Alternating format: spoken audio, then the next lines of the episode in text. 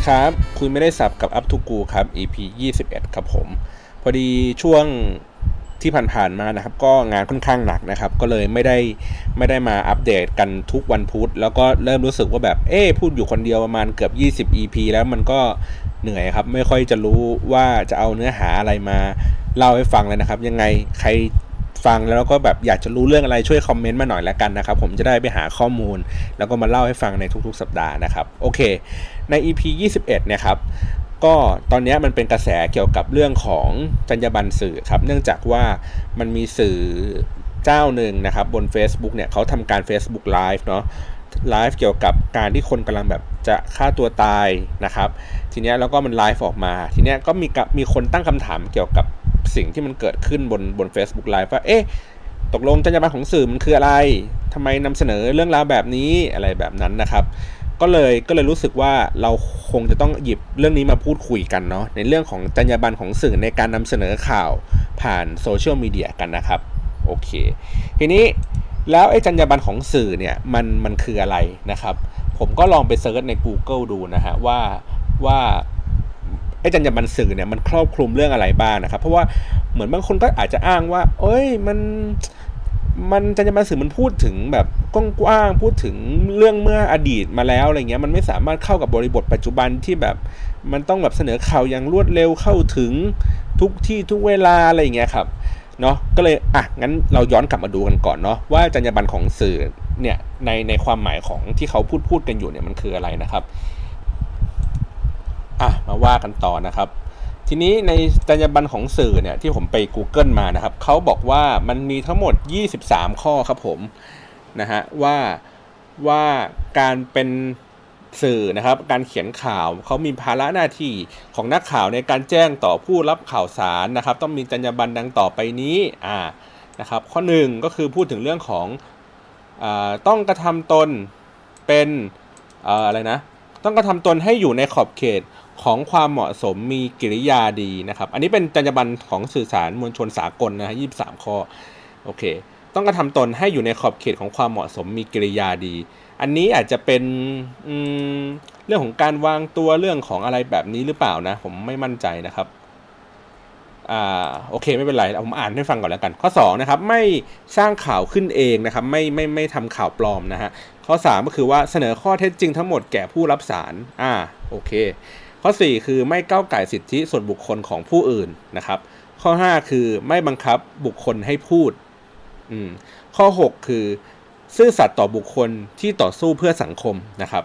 ข้อ 7 คือซื่อสัตย์ต่อบุคคลที่นำมากล่าวถึงในคอลัมน์อืมข้อ 8 คือรักษาไว้ซึ่งความลับของแหล่งข่าวนะครับ ข้อ 9 คือไม่ปิดบังอำพรางข่าวที่นำเสนอ ข้อ 10 ไม่ควรขายข่าวขายคอลัมน์เพื่อเงิน หรือความพอใจส่วนตัว นะครับ11 คือละเว้นจากการเข้าร่วมพักการเมืองนะฮะ12 คือต้องบริการคนส่วนรวมมิใช่บริการคนกลุ่มใดกลุ่มหนึ่งนะครับ 13 ช่วยต่อสู้และปราบปรามอาชญากรนะฮะ 14 คือต้องเคารพและช่วยพดุงกฎหมายบ้านเมือง 15 สร้างความสัมพันธ์อันดีแก่ชุมชน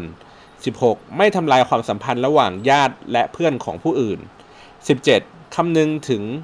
ว่าการหย่าร้างการฆ่าตัวตายนั้นเป็นปัญหาสังคมสิ่งหนึ่ง ไม่ควรเสนอข่าวในเชิงไม่สุภาพนะครับ 18 อย่ากล่าวโจมตีคู่แข่งนะครับ 19 คือ อย่าหัวเราะเยาะความวิกลจริตจิตซาม หรือพลาดโอกาสของบุคคลนะฮะ20 คือเคารพนับถือวัดโบสถ์เชื้อชาติ และเผ่าพันธุ์ของบุคคลนะฮะ21 คือหน้ากีฬาควรเขียนถึงทุกๆคน ข้อ 22 แก้ไขข้อผิดพลาดเมื่อพบในทันทีนะครับแล้วก็ 23 ก็คือว่าจำไว้ว่าข่าวที่นำเสนอนั้นต้องมีเยาวชนชายหญิงอ่านด้วยโอเคนะครับอันนี้คือเป็นเขาเรียกว่าจรรยาบรรณสื่อสารมวลชนสากล 23 ข้อนะครับ ผมว่าอันนี้น่าจะน่าจะเรียกไงคนส่วนใหญ่อาจจะแบบไม่รู้มาก่อนเนาะว่ามันมีจรรยาบรรณสื่อสารมวลชนสากลแบบนี้ตั้ง 23 ข้อนะครับ ทีนี้ เรามาดูในตัวที่มันเป็นของของไทยที่แคบมาหน่อยหนึ่งนะครับเขาก็จะบอกว่ามีในเรื่องของความเทียมธรรมในการรายงานข่าวนะครับ ความเป็นส่วนบุคคลกับสิทธิ์เนี่ยของการรับรู้ของผู้บริโภคข่าวสารนะครับ การใช้แหล่งข่าวปิด การรับของขวัญจากแหล่งข่าว อันนี้ก็ไม่ควรเนาะการ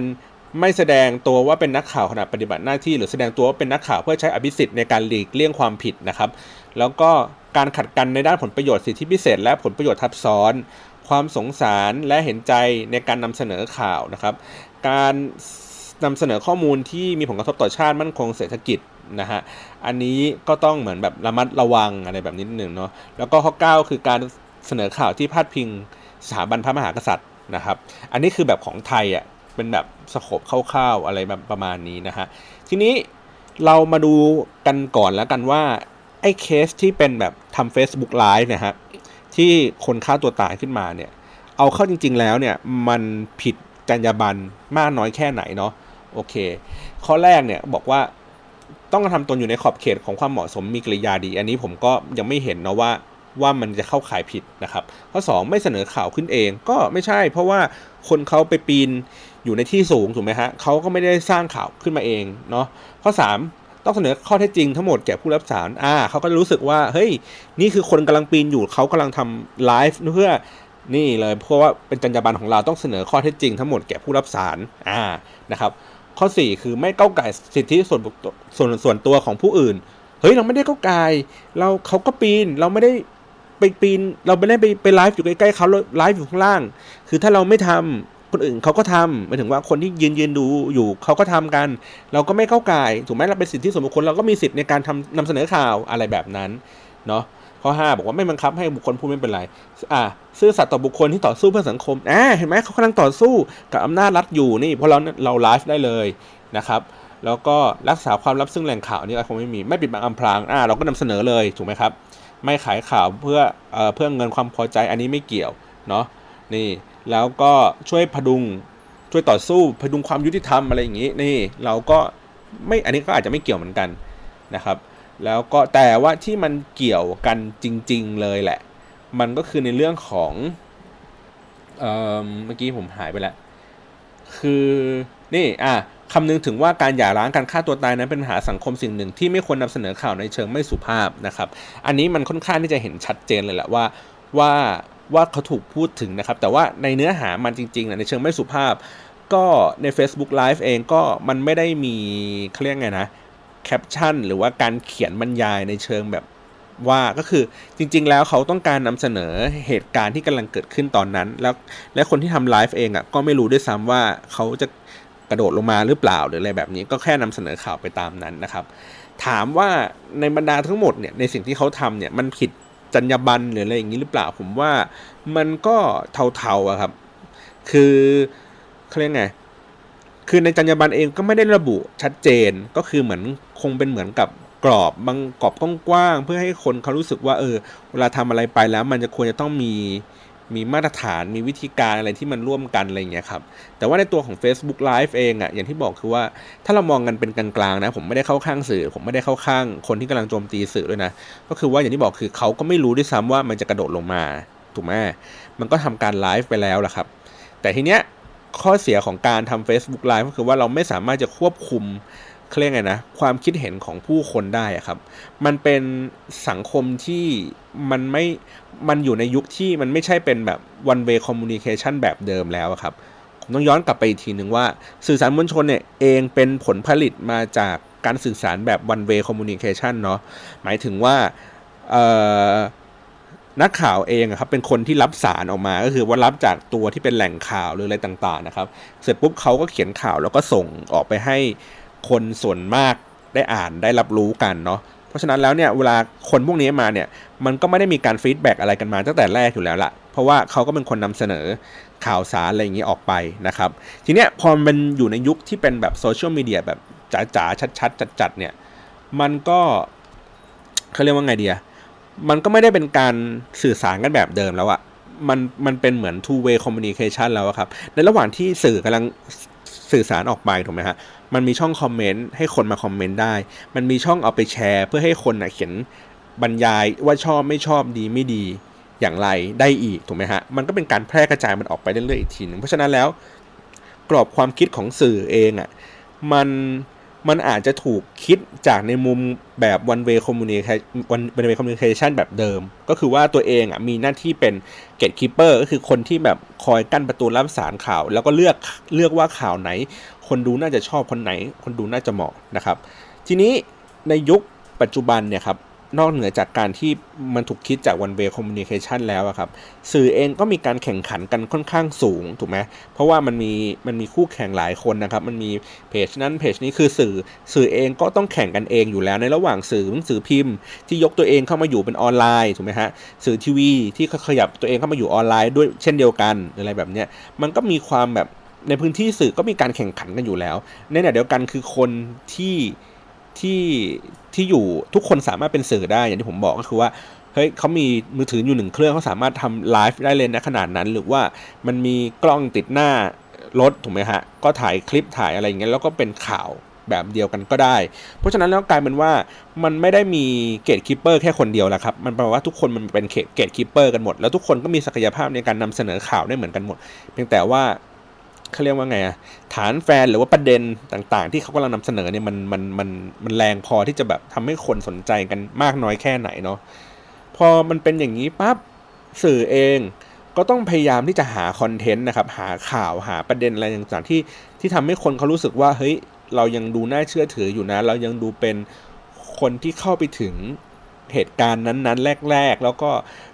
ดูมีประสบการณ์ที่มากกว่าคนธรรมดาในการแบบเล่าเรื่องอะไรแบบนี้นะครับ มันก็เลยเป็นเหตุให้ว่ามันมีการตั้งคำถามในในหลายเหตุการณ์แล้วล่ะไม่ใช่เรื่องนี้เรื่องเดียวเนาะว่าตกลงสื่อเขาต้องการที่จะต้องทำอะไรกันก่อนระหว่างสื่อสารเร็ว แต่อาจจะเป็นเรื่องที่แบบผิดพลาด หรือว่าเรื่องที่ไม่เหมาะสม หรือว่าช้ากว่านั้นหน่อยใช้ความคิดนิดนึง แล้วก็ ถ่ายทอดมันออกมา แต่เรื่องนั้นอาจจะช้าแล้วล่ะ แต่ว่าเป็นเรื่องที่ถูกต้องเรื่องที่เหมาะสมแล้วนะครับ สื่อเขาคิดอย่างไรว่าเอาวิธีการไหนดีกว่ากัน เหมือนผมเคยไปฟังสัมมนาหรือว่าอาจารย์ใครสักคนหนึ่งเล่าให้ฟังนะครับว่าสุดท้ายแล้วสื่อเองอะเลือกในวิธีการที่ว่าขอเร็วไว้ก่อนนะครับ ผิดถูกอะค่อยไปแก้ทีหลัง ดีกว่าให้ คิดว่าถูกต้องหรือไม่ถูกต้องก่อนแล้วค่อยนำเสนอไป อันนั้นซึ่งนั่นอาจจะช้าช้าแล้วก็เขาก็ไม่ได้พื้นที่สื่อไม่ได้พื้นที่ข่าวแล้วนะครับนั้นเขาจะเลือกในวิธีการแรกเสมอนะครับปัญหาของมันก็คือว่าไอ้วิธีการแรกนี่แหละ เรามันมันมีความเสี่ยงในการที่อย่างที่บอกว่านำเสนอข่าวว่ามันแบบดีไม่ดีใช่ไม่ใช่ ถูกไม่ถูกถูกไหมมันก็ไม่ได้มีแค่เรื่องนี้เรื่องเดียวครับ ผมว่ามันนี่คือเป็นเรื่องที่แบบปลายทางมากๆแล้วล่ะ มันเกิดขึ้นมาตั้งแต่ในยุคแรก ๆ ที่สื่อ พยายามเข้ามาอยู่บนโซเชียลมีเดียแล้วครับ ลองนึกภาพตามนะว่าในยุคประมาณสัก 5 ปีที่แล้วเนี่ยครับก็ Twitter มันเหมือนเพิ่งเริ่มบูมอะไรอย่างนี้เนาะแล้วก็มีคนมาเล่นเล่นเล่นกัน ก็จะมีพวกแก๊งนักข่าวอยู่ค่ายหนึ่งเนี่ยแหละ โอ้โหแบบพยายามแบบเข้ามาเล่นบน Twitter อะไรเงี้ยมากมาก ๆ เลยนะครับ ก็คงเป็นอาจจะเป็นนโยบายเขาด้วยแหละว่า การที่คุณจะเป็นนักข่าวในสังกัดเขานะครับ ก็จะต้องมีเท่าไหร่ Twitter account อันหนึ่งอัน นะครับเพื่อ support กับงานที่ทำอยู่ ทีเนี้ยไอ้ Twitter account ของตัวเองเนี่ยมันก็คือว่าเวลาเขาลงไปในพื้นที่ข่าวถูกไหมฮะแล้วเขาก็เห็นอะไรแล้วเขาก็ tweet tweet ขึ้นมา ปัญหาคือโอเคมันมันมันเร็วก็จริง แต่ว่าความถูกต้องหรือเปล่ามันไม่รู้ใช่ไหมเพราะมันไม่เคยถูกเช็คว่าเฮ้ยมันมันใช่หรือเปล่าในการพูดถึงแต่ว่าเขาเห็นสิ่งที่อยู่ตรงหน้าเขาก็สามารถที่จะถ่ายรูปหรือว่าเขาจะทำการทวิตอะไรอย่างนี้ได้นะครับ ปัญหาในช่วงยุคแรกๆ ของการที่นักข่าวเข้ามาเล่นในทวิตเตอร์เองก็คือว่า อ้ข่าวที่กำลังพูดอยู่อาจจะไม่ใช่เป็นเรื่องที่ถูกกรองอะครับลองนึกภาพตามว่าเราเข้าไปอยู่ในเหตุการณ์นั้นถูกไหมฮะ เราเป็นมุมมองของคนคนหนึ่ง ซึ่งมองเห็นเหตุการณ์ทั้งหมดนั้นนะครับ สมมุติว่าสมมุติว่าคนกำลังแบบจะง้างมือจะตบกันเงี้ยครับ เราก็จะบอกว่าไอ้เอเนี่ยกำลังง้างมือจะตบไอ้บีอยู่ถูกไหมฮะ แต่ในความเป็นจริงเนี่ยเขาอาจจะมาช้าก็คือว่าเขาอาจจะยกมือไม่ได้เป็นการตบ แต่ยกมือคือแบบกำลังกันไม่ให้บีมันทำร้ายต่อก็ได้ถูกไหมทีเนี้ยอย่างที่บอกคือว่าพอมันเหตุการณ์เนี้ยมันไม่มันไม่ถูกตรวจสอบก่อนว่าเฮ้ยเรื่องราวมันเกิดขึ้นยังไง แต่ว่าเขารายงานจากสิ่งที่เขาเห็นตรงหน้าถูกไหมมันก็มันก็จะเร็วก็คือว่าโอเคเห็นเหตุการณ์ทั้งหมดนี่แหละ แต่ว่าความถูกต้องก็เป็นยังไงก็ไม่รู้เหมือนกันนะครับ ซึ่งมันก็ผ่านมาประมาณสัก3-4 ปี ผมก็สังเกตเห็นว่า นักข่าวที่เล่นทวิตเตอร์ก็ลดน้อยถอยลงกันไปนะครับ ก็จะเหลือคนที่เล่นจริงจังแล้วก็มีมีการที่จะเขาเรียกไงนะเข้าใจในบรรยากาศของการเล่นทวิตเตอร์นะฮะก็คือว่าพอผมยกตัวอย่างง่าย ๆ อย่างเช่นไอ้เรื่องของมาตราริกเตอร์เนี่ยฮะในในในในทวิตเตอร์ในการพูดถึงเรื่องของแผ่นดินไหวนะครับ ก็มีคนที่คอยรณรงค์ในเรื่องพวกนี้อยู่ว่าเฮ้ย 4.5 ริกเตอร์เนี่ยมันไม่ใช่มันไม่ได้ ถูกเรียกแบบนั้นนะครับ ก็คือว่ามันเป็นค่า 4.5 ตามมาตราริกเตอร์เฉยๆนะครับหรือหรืออะไรสักอย่างเนี่ยผมจำไม่ได้แหละแต่คือมันมันไม่ใช่ว่า 4.5 ริกเตอร์อะมันเป็นมันมันไม่ได้ถูกเรียกแบบนั้นนะครับ ก็ก็นักข่าวเองที่อยู่ในบนทวิตเนี่ยก็ยังใช้แบบเดิมกันอยู่ แล้วแล้วก็มีการแบบเหมือนพูดคุยกันคนในในในในทวิตเตอร์ก็ร่วมกันแบบทั้งด่าบ้างทั้ง จับผิดบ้างคอยตรวจสอบอะไรอย่างนี้กันบ้างจนสุดท้ายแล้ว มันก็ค่อยๆ เปลี่ยนกันไปว่าโอเค ใช้วิธีการนำเสนอข่าวแบบนี้นะ ในการเล่าถึงความแรงของแผ่นดินไหวได้อย่างถูกต้องมากขึ้นนะครับอืมเพราะฉะนั้นแล้วอย่างที่บอกคือว่ามันมันพอมีการเล่นไปสักพักหนึ่งการใช้โซเชียลมีเดียไปสักพักหนึ่งคนคนหรือว่าตัวนักข่าวเองอะเขาก็จะรู้แล้วล่ะว่า อ๋อบางทีมันไม่ต้องเร็วก็ได้ หรือถ้าเร็วแล้วผิดเนี่ยมันก็สามารถที่จะแก้ไขได้นะครับ ก็คือว่าอาจจะลบทวิตนั้นนะครับ หรือว่ารีプライกลับไปอีกทีนึง หรือว่าเรียนรู้ในครั้งต่อไปคือคือแก้ไขให้ดีขึ้น เช่น สมมติเกิดเหตุภัยพิบัติอะไรกันขึ้นมาสักอย่างหนึ่งอะไรเงี้ยครับควรจะต้องระบุเวลาของที่เกิดเหตุหรือว่า เป็นเอ่ออย่างเช่นสมมติเกิดเหตุฉุกเฉินอะไรขึ้นมาสักอย่างหนึ่งเช่นแบบต้องการให้เกิดการรับบริจาคเลือดอาจจะต้องระบุวันเวลาอะไรเงี้ยขึ้นมาชัดเจนแล้วก็คอยอัปเดตว่าเออเหตุการณ์นี้มันไปถึงไหนแล้ว มันไม่ต้องให้คนเขารู้สึกว่าแตกตื่นเมื่อได้อ่านทวิตนี้ไปอีกสัก 2 ชั่วโมงข้างหน้าอะไรเงี้ยครับ ว่าเหตุการณ์นี้จริง ๆ อาจจะจบไปแล้วก็ได้ แต่ว่าเนื้อหาตัวนี้มันยังอยู่บนบนระบบอยู่นะครับเพราะฉะนั้นแล้วการที่เรามาร์กเรื่องของวันเรื่องของเวลาอะไรเงี้ยให้ชัดเจนเนี่ยมันก็จะเป็นสิ่งที่ดีในการนำเสนอข่าวเนาะเพราะฉะนั้นแล้วอย่างที่บอกว่ามันมีมันมีวิธีการตรวจสอบของของคนบนโซเชียลมีเดียอยู่นะครับที่ช่วยดูช่วยช่วยกรองแล้วก็ช่วยกันไกด์ว่าสื่อสารมวลชนอะที่ใช้โซเชียลมีเดียในการนำเสนอข่าวเนี่ยควรจะเป็นยังไงนะครับ ผมว่าผมว่าในในในหลาย ๆ เรื่องอะเขาก็โอเคแล้วนะ แต่ว่าในเรื่องของพวกข่าวอาชญากรรมเรื่องไอ้พวกไลฟ์พวกเนี้ยมันเป็นมันมันอยู่บน Facebook นะครับผมผมก็อาจจะไม่ได้ใช้เวลาอยู่บน Facebook เยอะเท่าไหร่เนาะก็เลยไม่เข้าใจผู้คนบนนั้นอะว่ามันมีความกระหายใคร่รู้อะไรกันมากขนาดนั้น ถึงขนาดที่แบบว่าจะต้องแบบทำ Facebook Live เพื่อ นำเสนอเหตุการณ์หรืออะไรอย่างนี้ต่างๆนะครับ ซึ่งมันก็อย่างที่บอกว่ามันก็เป็นข้อดีข้อเสียครับ ข้อดีก็คือว่ามันก็ได้เหตุการณ์ที่รวดเร็วเห็นภาพชัดเจนขึ้นถูกไหมข้อเสียคืออย่างที่บอกคือว่าเราไม่สามารถควบคุม comment ควบคุมทิศทางนั้นได้ แล้วมันก็เป็นผลเสียต่อต่อต่อคนที่มาทำไลฟ์เองนะครับปัญหาอย่างหนึ่งก็คือในในถ้าผมจำไม่ผิดในพ.ร.บ.คอมพิวเตอร์เขาพูดว่าถ้าเกิดว่าไอ้ comment ตัวเนี้ย มันมันมันมันผิดกฎหมายหมายถึงว่ามันพูดจาไม่ดีอะไรเงี้ยมันพาดพิงถึงใครที่เวลาเขาฟ้องร้องหรืออะไรเงี้ยคนที่มีส่วนเกี่ยวข้องก็คือคนที่ ปล่อยให้มันมีการ comment ก็คือเจ้าของเพจอะไรเงี้ยอาจจะมีส่วนผิดด้วยซ้ำนะครับ เพราะฉะนั้นแล้วเนี่ยมันก็ต้องมีการอย่างที่บอกคือว่ามันก็ต้องมีการควบคุมมีความระมัดระวังหน่อยหนึ่งอะว่าเฮ้ยถ้าเกิดเราจะเลือก content แบบนี้แล้วมันมีโพสต์ในลักษณะแบบนี้เกิดขึ้นมีคน comment มาแบบนี้ เราควรจะต้องมีวิธีการอย่างไร ไม่ใช่ว่าแค่คิดว่าจะแบบไลฟ์ก็ไลฟ์อย่างเดียวนะครับโอเค ทีนี้เราไปดูในแบบสื่อสารมวลชนในแบบอื่น อย่างเช่น พวกข่าวบันเทิงอะไรอย่างนี้นะฮะก็ อย่างที่บอกว่าจรรยาบรรณในการนำเสนอข่าวบันเทิงเนี่ยอาจจะแบบมันอาจจะไม่ได้เข้มข้นเท่าข่าวแบบอย่างอื่น เพราะว่ามันเป็นข่าวบันเทิง ทุกอย่างมันก็จะดูบันเทิง ดูสนุกสนานง่าย ๆนะครับ ก็ไม่มีอะไรมากก็แค่ตาม IG ดาราแล้วก็เห็นประเด็นนี้คนถ่ายรูปนี้แคปชั่นแบบนี้ mention คนนี้ แล้วก็มาจับไอ้นั่นไอ้นี่มาโยงโยงโยงกัน แล้วก็เขียนเต้าข่าวอะไรอย่างนี้กันก็ได้นะเออมันก็เป็นความสนุกบนสื่อเคร่งนะเป็นนักข่าว บันเทิงอะไรอย่างนี้ไป ผมก็รู้สึกว่ามันเดี๋ยวนี้มันทำงานง่ายครับง่ายกว่าเมื่อก่อนที่แบบจะต้องแบบไปตระเวนตามกองดารา หรือว่าไปตามงานอีเวนต์เพื่อแบบไปสัมภาษณ์นักข่าว เอ้ยสัมภาษณ์ดาราอย่างเดียว เดี๋ยวนี้คือนั่งเปิด IG ดู แล้วก็เล่ากันเป็นวรรคเป็นเวรกันได้เลยทันทีไม่มีปัญหาอะไร ซึ่งถามว่าสื่อมวลชนด้านบันเทิง ก็มีปัญหาไหมในการนำเสนอข่าวผ่าน social media ก็มีเหมือนกันนะครับในเรื่องของการละเมิดความเป็นส่วนตัวอะไรอย่างเงี้ยครับแล้วก็การนำเสนอข่าวที่ ที่ค่อนข้างรุนแรงหมายถึงว่ามีการพาดพิง มีการพูดจาหยาบคายนะฮะแล้วก็เหมือนประเด็นอาจจะเรื่องจริงบ้างไม่จริงบ้างอะไรแบบนี้ครับ มันก็ดูผมว่าน่าจะดูรุนแรงและชัดเจนกว่าสื่อประเภทอื่น ๆนะครับ สื่อข่าวเรื่องอื่นทางเดียวกันสื่อข่าวกีฬาก็เป็นเหมือนกันนะครับ ก็เขาเรียกว่าไงดีที่ผมเคยเจอก็คือว่าบางครั้งมันมี นักข่าวมันมีอารมณ์นะครับต่อต่อเหตุการณ์ที่เกิดขึ้นต่อต่อสถานการณ์บางอย่างที่เกิดขึ้น แล้วทีเนี้ยพอตัวเองเป็นนักข่าวตัวเองเป็นสื่อสารมวลชนถูกไหมฮะเขาก็ไม่สามารถที่จะควบคุมการถ่ายทอดสิ่งที่ตัวเองรู้สึกอะได้ ก็คือว่ามันบางทีมันเป็นช่องเขาเรียกไงมันเป็นข้อจำกัดนะครับ ก็คือว่าสมมุติว่าผมเป็นนักข่าวเนาะแล้วผมรู้สึกต่อเรื่องใดเรื่องหนึ่งขึ้นมา แล้วผมก็ทวิตมันออกไปอย่างเงี้ยครับ คนอะอาจจะ อ่านทวิตของผมแล้วคิดว่าเฮ้ยไอ้เรื่องเนี้ยมันไม่ใช่เรื่องส่วนตัวแล้วล่ะ มันอาจจะเป็นเรื่องข่าว เพราะว่าอย่างที่ผมออกคือผมก็เป็นในในหน้าที่ผมผมอาจจะเป็นนักข่าวอยู่ก็ได้นะครับเพราะฉะนั้นแล้วคือการแยกสองสิ่งนี้ออกจากกันเนี่ยความเป็นส่วนตัวกับหน้าที่การงานเนี่ยมันค่อนข้างที่จะแยกกันลำบากครับถ้าเกิดว่าเขาไม่สามารถที่จะควบคุมมันได้ตั้งแต่แรกหมายถึงว่าถ้าเกิดว่าเขามีแค่แอคเคาท์เดียวเนี่ยครับแล้วแล้ว แล้วคนอ่านเองไม่สามารถที่จะเข้าใจได้ด้วยสำนวนด้วยอะไรหลาย ๆ อย่าง มันก็เกิดปัญหาได้เหมือนกันนะครับ เพราะฉะนั้นแล้วก็อาจจะแก้ไขด้วยวิธีการว่าแยก Account กันไปเลยว่าโอเค Account นี้เป็น Account ส่วนตัว Account นี้เป็น Account ที่เกี่ยวกับเรื่องของข่าว เพราะฉะนั้นแล้วเนี่ยเราก็อาจจะพูดถึงเรื่องข่าวได้ได้เฉพาะเจาะจงมากขึ้น ส่วนเรื่องของส่วนตัวเราก็สามารถพูดนั้นพูดนี่อะไรอย่างนี้ได้ อันนี้ก็เป็นข้อระมัดระวังเนาะในการนำเสนอข่าวบนบนโซเชียลมีเดียนะครับ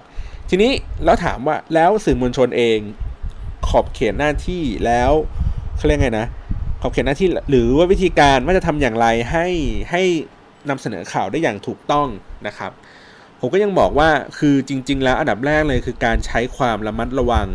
มากขึ้นกว่าการทำข่าวปกตินะฮะหมายถึงว่าการทำข่าวปกติเองเนี่ยมันนึกถึงเมื่อก่อนนะมันมันทำข่าวเสร็จปุ๊บมันใช้เวลาในการ คัดกรองในการตรวจสอบเรื่องราวทั้งหลายทั้งปวงก่อนจะขึ้นสื่อออกไป เช่น สมมติว่ามันออกเป็นหนังสือพิมพ์แล้วกันนะครับ ผมตอนเช้าผมไปสัมภาษณ์นายกอะไรอย่างนี้ แล้วก็กลับมาถึงลงพิมพ์ประมาณสักบ่ายๆนะครับ ก็ในการนั่งเขียนข่าวถูกไหมเขียนข่าวก็คือเหมือนเป็นการอ่านทบทวนเรื่องราวที่เราที่เกิดขึ้นของตัวเองก่อนตึ๊กตึ๊กตึ๊กเสร็จปุ๊บส่งไปให้ให้บกดูบกโอเค พิจารณาผ่านไม่ผ่าน ผ่านเสร็จปุ๊บมีการตีพิมพ์ นะฮะแล้วก็ออกมันไปถูกไหมแต่เนี้ยโซเชียลมีเดียเองอะ่ะมันคือมันไม่ต้องผ่านใครเลยครับ มันผ่านนักข่าวตัวของนักข่าวเองด้วยซ้ำแล้วก็มันก็สามารถที่จะแพร่กระจายออกไปได้ทันที โดยที่อาจจะไม่ต้องผ่านบอกหรือไม่ต้องผ่านหัวหน้างานที่เขามาดูนะเพราะฉะนั้นแล้วอย่างที่บอกคือว่ามันต้องใช้ความระมัดระวังครับ ใช้ใช้จิตจิตสำนึกในการแบบคิดก่อนอะมันต้องคิดก่อนว่าเฮ้ยไอสิ่งที่ทำอยู่มันมีโอกาสที่จะเกิดเหตุอะไรขึ้น มันการทำไลฟ์นะครับ โดยเฉพาะการทำไลฟ์เองอะของสำนักข่าวอะมันต้องคำนึงถึงในหลาย ๆ ปัจจัยมาก ๆ เลยนะ อย่างปกติเวลาผมทำไลฟ์อย่างเงี้ยครับ มันเป็นสถานการณ์ที่มันเป็นสถานการณ์ปิดอะก็คือว่าเราทุกอย่างเราอาจจะเซตมันขึ้นมาแล้ว เรารู้ว่าใครจะพูดว่าอะไร เรารู้จะต้องว่าจะต้องไปถ่ายไหน เหตุการณ์คงจะแบบไม่มีอะไรที่แบบหวือหวาอะไรมากนักถูกไหมแต่ทั้งหลายทั้งปวงเราก็ต้องคิด คิดแผนคิดการแก้ไขสถานการณ์เบื้องหน้าอยู่ตลอดเวลาเช่น สมมติผมกำลังไลฟ์บางสิ่งบางอย่างอยู่ให้พิธีกรกำลังพูดอยู่เดินเดินเดินอยู่ในห้าง แล้วอยู่มีคนแบบวิ่งขึ้นมาแล้วมาทำอะไรสักอย่างหนึ่งหน้ากล้องอะไรเงี้ยครับ คือเราเราก็ต้องมีอำนาจในการตัดสินใจเลยว่าเฮ้ยเราจะจะเผยแพร่ภาพนั้นต่อ หรือว่าเราจะแพนกล้องไปที่อื่น หรือว่าเราจะตัดการไลฟ์ในในตอนนั้น ในขณะที่คนกำลังดูกันเยอะๆอยู่เพื่อเซฟเนื้อหาที่กำลังจะออกไปไม่ให้มันโดนด่า อะไรแบบนี้นะครับก็คือ คือเราต้องมีการคิดตึกตรองมากขึ้นมีการวางแผนในสถานการณ์ฉุกเฉินที่กำลังไลฟ์อยู่ให้ให้ให้ให้มากขึ้นนะฮะคือไตร่ตรองให้มากขึ้นหน่อยหนึ่งนะครับ ว่ามันอาจจะเกิดเหตุแบบนั้นแบบนี้ได้ยังไงนะฮะในขณะเดียวกันก็คือเวลาคนไลฟ์อะฮะดู feedback ของผู้คนในใน comment ตลอดเวลาครับ ว่าคนเขารู้สึกอย่างไรเขาต้องการดูอะไรกัน นะครับอย่างเช่นบางทีแบบโอเคเราเราไลฟ์อยู่เงี้ยเราก็จะดูว่าเออเรื่องเสียงดีไหมเรื่องภาพมุมนี้มุมนั้นคนเขาอยากจะดูอะไรอย่างนี้ต่างๆ นานานะครับ แต่ว่าหรือแม้กระทั่งว่าคนอาจจะแบบมีคอมเมนต์ด่าเฮ้ยไม่ดีเลยว่ะไม่น่าไปถ่ายมุมนี้เลยอะไรเงี้ยเราก็ต้องอ่านแล้วเราก็ต้องพิจารณาให้ถี่ถ้วนว่าเออเฮ้ยมันใช่ว่ะนี่คือ เรื่องที่คนเขากำลังกังวลกันอยู่ เพราะฉะนั้นเราก็อาจจะเลี่ยงหลีกไปทำไปถ่ายอย่างอื่นแทนหรืออะไรแบบนี้หรือว่าอาจจะ คิดถึงเรื่องแบบเอ๊ะงั้นหยุดพักไปสักพักหนึ่งก่อนถึงค่อยมาไลฟ์ใหม่อะไรแบบนี้ก็ได้นะครับ มันไม่จำเป็นที่ต้องแบบไลฟ์ตลอดเวลาเพื่อเพื่อดึงคนมาก็ได้ ก็คือดูดูหน้างานเป็นหลักด้วยนะครับ แล้วก็ดูคอมเมนต์ของคนที่เข้ามาไลฟ์ด้วยนะครับอ่าอันนี้คือถ้าเกิดเป็น Facebook Live เนาะวิธีการนำเสนอข่าวควรจะต้องเป็นอย่างนี้ แล้วก็อย่างที่บอกคือว่าใช้เรื่องของจรรยาบรรณของสื่อเข้ามาด้วยว่าอย่างที่บอกคือเฮ้ยถ้าเป็นใจเขาใจเรา ว่าถ้า ญาติของเราอะกำลังทำสิ่งนั้นอยู่ หรือว่าพี่น้องเรากำลังทำสิ่งนั้นอยู่ เรายังอยากจะไลฟ์ไหมนะครับ ในบางกรณีผมยกตัวอย่างนี้แล้วกันว่า ในบางครั้งในบางประเด็นเนี่ยบางเหตุการณ์เนี่ย บางคนเขาก็เลือกที่จะให้ตัวเองอะเป็นคนพูดเรื่องนั้นก่อน สมมติว่ามันมีประเด็นอะไรบางอย่างอยู่ในในในในเนื้อรายการหรือว่าในตัวที่คนกำลังพูดอยู่นะครับ แล้วเขารู้สึกว่านี่คือประเด็นที่เราคือเจ้าของประเด็นเรื่องนั้นอยู่ เรากำลังนำเสนอข่าวนี้อาจจะเป็นเจ้าแรกก็ได้นะครับ แล้วเรารู้สึกว่าโอเคว่าเอ้ยมันเป็นประเด็นที่น่าสนใจ เราน่าจะหยิบไอ้ตัวนี้ขึ้นมาแล้วให้เราเป็นหลักในการที่จะนำเสนอข่าวในในในเรื่องนั้นนะครับ ทีเนี้ยปัญหาของมันก็คือว่า เออ เวลา หยิบไปเป็นหลักแล้วเนี่ยมันอาจจะมีทั้งแง่บวกและแง่ลบนะครับแต่ว่าข้อดีของมันก็คือว่าถ้าเกิดว่าเรานำเสนอข่าวเนี้ยเป็นหลักเลยเป็นเราเป็นเจ้าเดียวในการนำเสนอ ทุกอย่างมันก็จะวิ่งเข้ามาทั้งแง่บวกและแง่ลบนะครับเพราะฉะนั้นแล้วเนี่ยการการบริหารจัดการในเรื่องพวกนี้ก็ต้องดูดูในเรื่องของคอมเมนต์ดูในเรื่องของอะไรต่างๆ และที่สำคัญคือผมผมรู้สึกว่า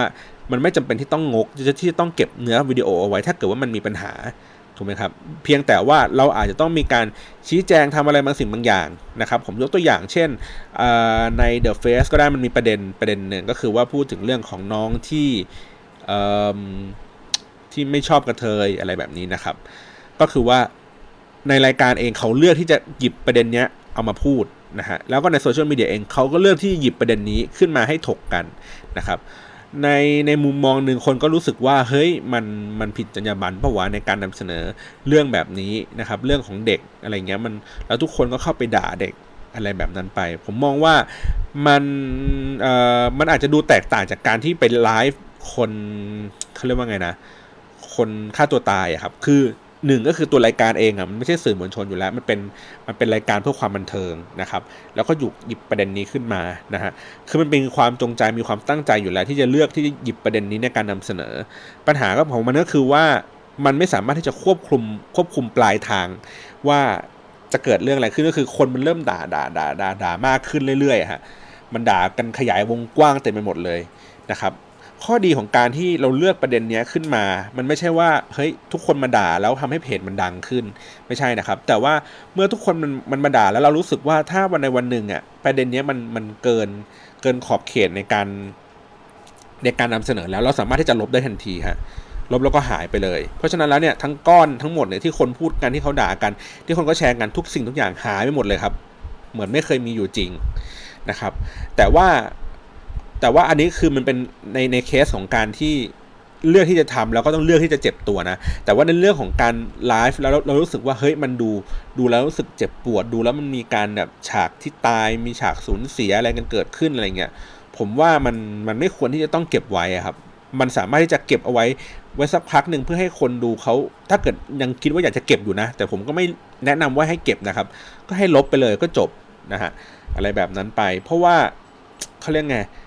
ถ้าพูดกันตามความจริงแล้วอะ performance อะไรต่างๆ คนเข้ามามี reaction หรืออะไรต่างๆ เหล่านี้ตัวเลขยังไงเพจคุณอะได้สิ่งนั้นไปแล้วครับ มันไม่จำเป็นที่คุณจะต้องเก็บไว้เพื่อเพื่อรักษา performance อะไรสักอย่างให้ให้ดูดีขึ้นว่า เอ้ย เดือนกุมภากูอย่างน้อยกูมี content ที่ดีไว้มันเรียกคนให้เข้ามาด่าหรืออะไรเงี้ยมันมันไม่มีความจำเป็นมากขนาดนั้นละฮะมันก็สามารถที่จะลบมันได้ อย่างที่บอกก็คือว่าอย่างในทวิตเตอร์เอง ถ้าสมมติว่าคุณ คุณทวิตข่าวไปอะไรบางสิ่งบางอย่างแล้วมันมันผิดนะฮะเนื้อหามันผิดเนื้อหามันไม่ใช่นะครับ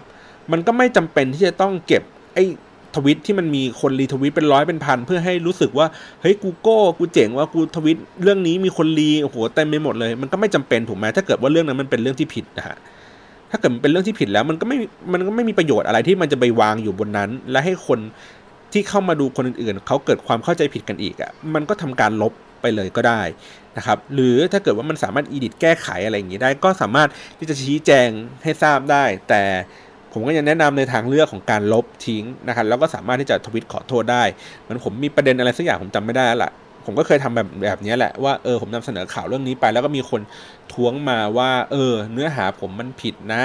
มันเขาไม่ได้ทำอย่างนี้นะ ผมก็โอเค ยินดีที่จะลบ เนื้อหาทวิตอันนั้นออก แล้วก็ทวิตต่อมาคือว่าเอ้ยขอโทษในการนำเสนอข่าวที่เรารู้สึกว่าเราไม่ได้ตรวจสอบให้แน่ชัดก่อนว่าใช่เรื่องนี้จริง ๆ หรือเปล่านะครับโอเค โดยสรุปของ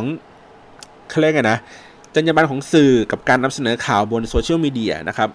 ก็คือว่าโอเค คุณอาจจะมีจรรยาบรรณที่ดีอยู่แล้วนะครับก็ค่อนข้างที่จะครอบคลุมในในเนื้อหาของการนำเสนอทั้งหมดเพียงแต่ว่าเขาไม่ได้ระบอกว่า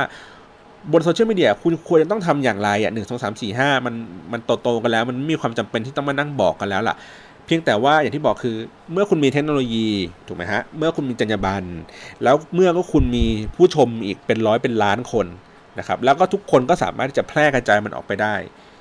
คุณเป็นสื่อเอง คุณก็ควรจะต้องคำนึงถึงเรื่องนี้ให้มากขึ้นกว่าสมัยก่อน ว่าคุณเองก็เป็นส่วนหนึ่งในการสร้างพลังบวกและลบนะครับ เพราะฉะนั้นแล้วบทบาทหน้าที่ของคุณเนะ่ยแม้ว่าคุณอาจจะได้เงินเดือนที่น้อย แต่ว่าบทบาทหน้าที่ของคุณก็ยังสำคัญอยู่ แม้ว่าเพจอื่นๆเขาก็มีความดังมีมีการเล่าข่าวหรืออะไรต่างๆหรือมันมีการแข่งขันบนสื่อของคุณเองอยู่ตลอดเวลา แต่ก็ไม่ควรที่จะทำให้มาตรฐานในการทำงานของคุณมันดูลดลงนะครับ แม้ว่ามีเทคโนโลยีมากขึ้นเอง คุณก็ต้องใช้มาตรฐานการทำงานของคุณที่สูงอยู่แล้วเนี่ยในการใช้ เทคโนโลยีพวกนี้ให้มันเหมาะสมกับงานที่คุณกำลังทำอยู่ ไม่ใช่ว่าใช้เทคโนโลยีเพื่ออำนวยความสะดวกในการทำให้มาตรฐานคุณมันลดทอนลงไปอะครับเนาะโอเค วันนี้ก็สนุกสนานกันพูดมาค่อนข้างแบบอัดแน่นเต็มที่เลยนะครับ ก็ผมก็ยังอยากจะเห็นนะว่าเออสื่อสารมวลชนบ้านเราก็พยายามที่จะ ปรับปรุงเปลี่ยนแปลงนะคะในเรื่องของการนำเสนอข่าวต่างๆ ให้ดีขึ้นโอเค วันนี้ขอบคุณมากครับสำหรับการรับฟังนะครับ แล้วก็อย่าลืมนะฮะว่าถ้าใครฟังแล้วรู้สึกว่าอยากให้ผมเล่าเรื่องไหนเกี่ยวกับเรื่องของโซเชียลมีเดียหรือว่าเรื่องอะไรก็ได้นะครับ ก็ช่วยคอมเมนต์มาหน่อยครับ จะได้มีมุกมีเรื่องเล่ากันนานๆนะครับ วันนี้ขอบคุณมากครับ สวัสดีครับ